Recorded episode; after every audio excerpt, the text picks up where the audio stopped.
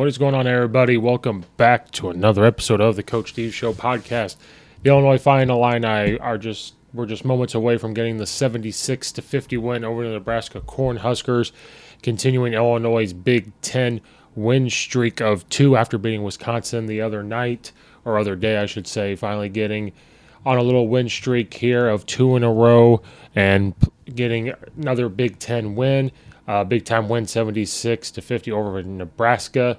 Uh, it's a big time win anytime you can get one in the Big Ten. So we're going to discuss that real quick for this Illinois versus Nebraska post game. We are moments, recording moments after the game is over. Uh, Illinois got the big win over Wisconsin before, now they get the big win over Nebraska.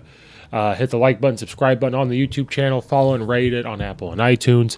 Follow me at Coach underscore Steve72, and then the podcast Twitter is at Coach Steve Show on Twitter as well. Leave a comment in the comment section down below. Check out all the affiliates, all that good stuff. Follow and rate it, all that good stuff.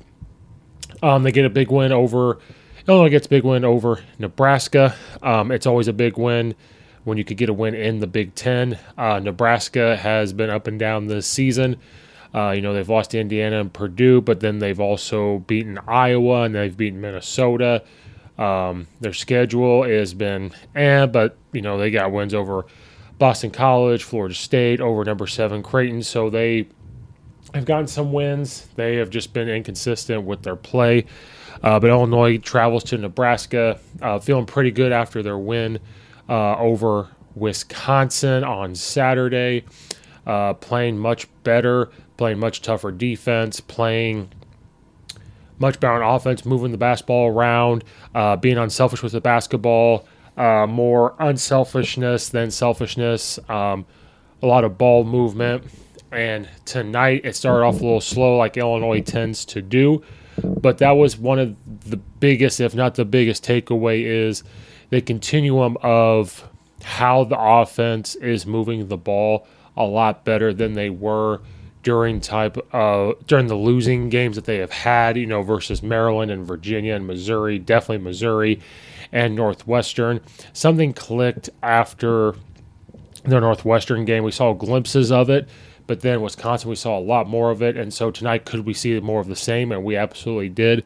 We saw way better ball movement. We saw lots of people cutting. They still stay in that 2 1 2 look where they're they're passing and then they're cutting around and they get a high ball screen and then they have motion on the backside back cuts and continuing that throughout this game was big time for illinois because of all the standing around that we did see uh, because people wanted to really panic after the missouri game and you know I don't think we should have panicked right then and there, but I understand why people were panicking because of the lack of movement we had on the floor, the lack of passing we had on the floor, those extra passes. You saw a ton of ball movement with Illinois tonight.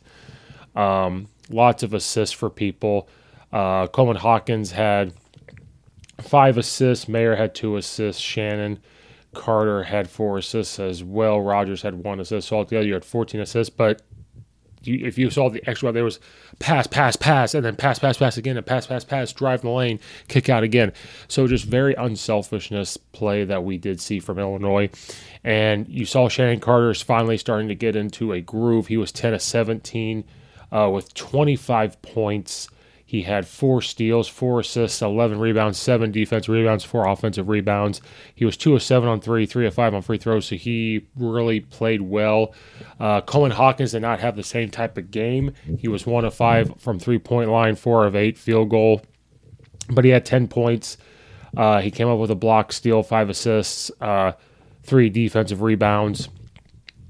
Mayer, uh, Mayer has started to fill into a role of he doesn't always have to be this big time shooter. He'll hit the shots when he needs to. He was um, only two of 10, though, two of eight, three, but they come at a time when it's needed. He was four or five from free throws. But where you see is he's getting four defensive rebounds. Uh, he's passing the ball with two assists. He had two blocks, uh, one steal. So he's focusing a lot on the defense side of the ball, knowing that he can come down, bring the ball handler up, make that extra passes when he needs to, because they know he is a threat to hit those shots when needed.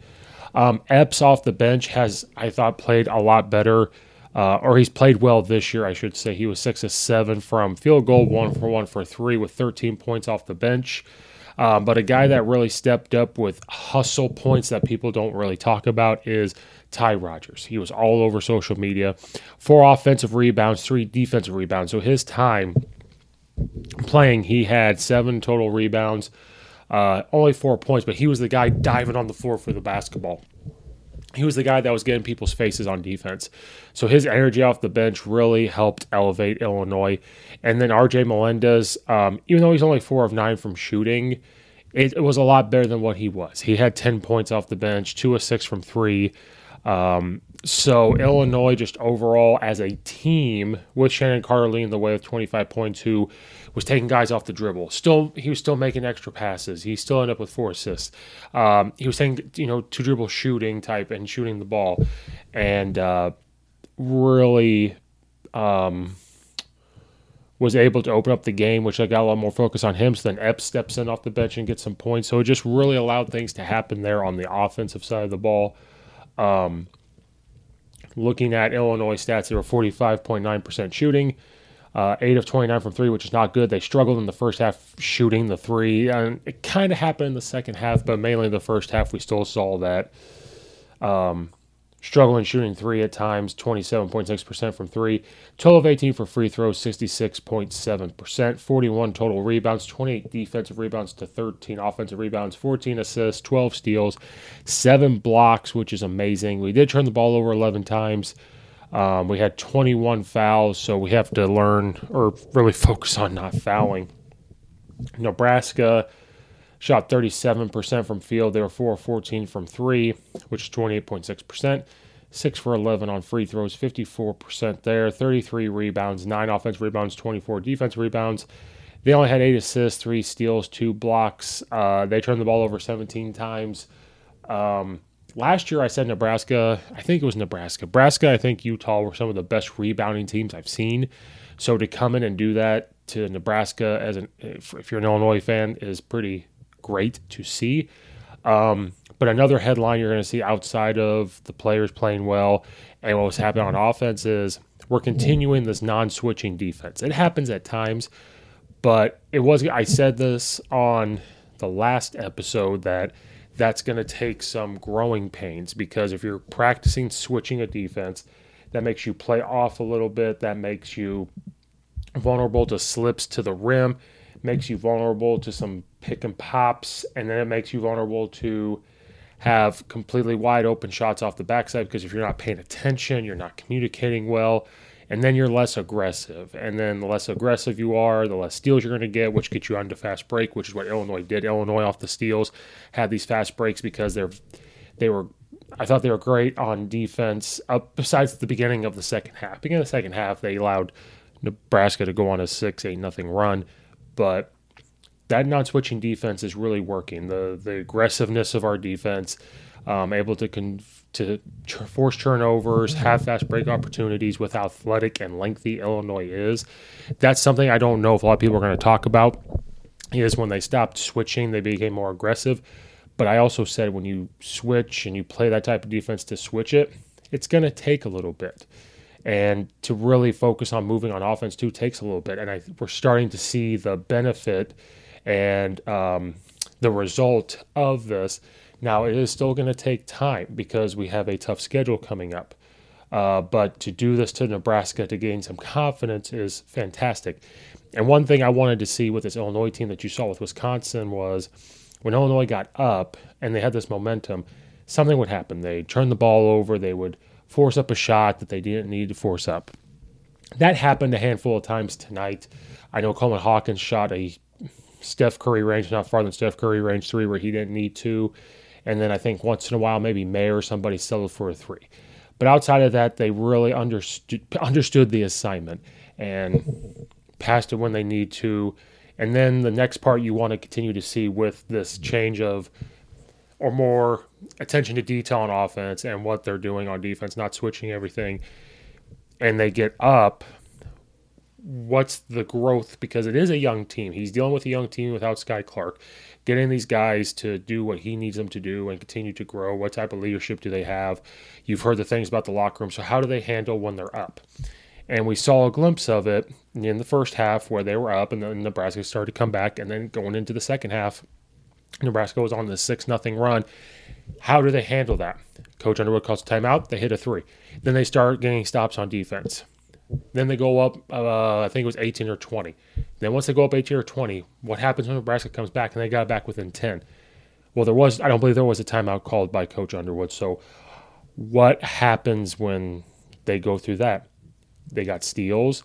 They took time off the clock. Not per. I don't think they know they know on purpose. They were just making those extra passes to take time off the clock, getting a better shot than what they would settle for that you would have saw against Missouri, against a Northwestern, uh, getting into the lane, uh, taking guys off the dribble after extra pass. So they were able to withstand that storm and make those good decisions in order to get those shots. So moving forward with Illinois, continuing what we're seeing, we saw a lot. What we saw today was what we saw a lot of similarities with the Wisconsin game. Um, so here in three days, when they have to play Michigan State, are we going to continue to see the same type of things from them?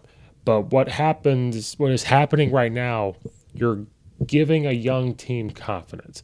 You're giving a young, lengthy, athletic team confidence that can block shots, that can keep guys in front of them on defense, that bothers them with the length without blocking the shot. Uh, they're starting to make the extra pass. The shooting still at the three point line still a little shaky, but they hit them when they need to. They're driving into the lane pretty well. The fast break opportunities, that's where Illinois lives. So, this non switching defense, if they're able to force turnovers and get into a fast break situation, they will compete with everybody in the Big Ten because they have a tough schedule coming up in three days with Michigan State, three days after that.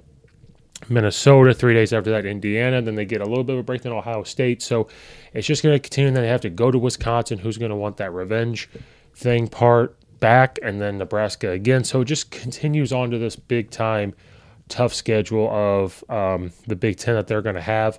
But confidence, getting tougher on defense, getting better passing the ball and driving to the lane is really going to help elevate Illinois to where they need to be with such a young team.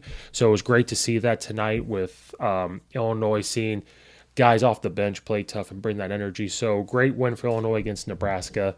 Um, they are now getting two wins in the Big Ten, and hopefully this is going to slowly get them back on track and build up a team because it's a different team than we've watched the last couple years.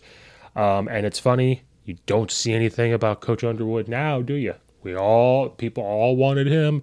They wanted his head on the chopping block, saying how he can't coach. So it's funny how we don't see that anymore. Um, that will end this Illinois versus Nebraska quick post game. Uh, hopefully, everybody enjoyed the game. Please hit the like button, subscribe button again. Uh, follow right on Apple and iTunes. Follow me at Coach underscore uh, Coach underscore Steve seventy two on Twitter, and at Coach Steve Show on Twitter. Um, leave a comment comment section down below. Um, check out all the affiliates in the description below. Um, thank you guys for watching and or listening. Congrats to the Illini, and also congrats to the Illinois women's basketball team. They are ranked for the first time, I believe, since 2000. So we're going to try not because they're doing really well. It's just you know time wise to do this. But we're going to try to talk more about Illinois women's basketball because they are playing fantastic, and it's just let's just talk all Illinois sports the best we can. Um, so thank you guys for watching and or listening. This is Coach Steve, and we will see you guys next time.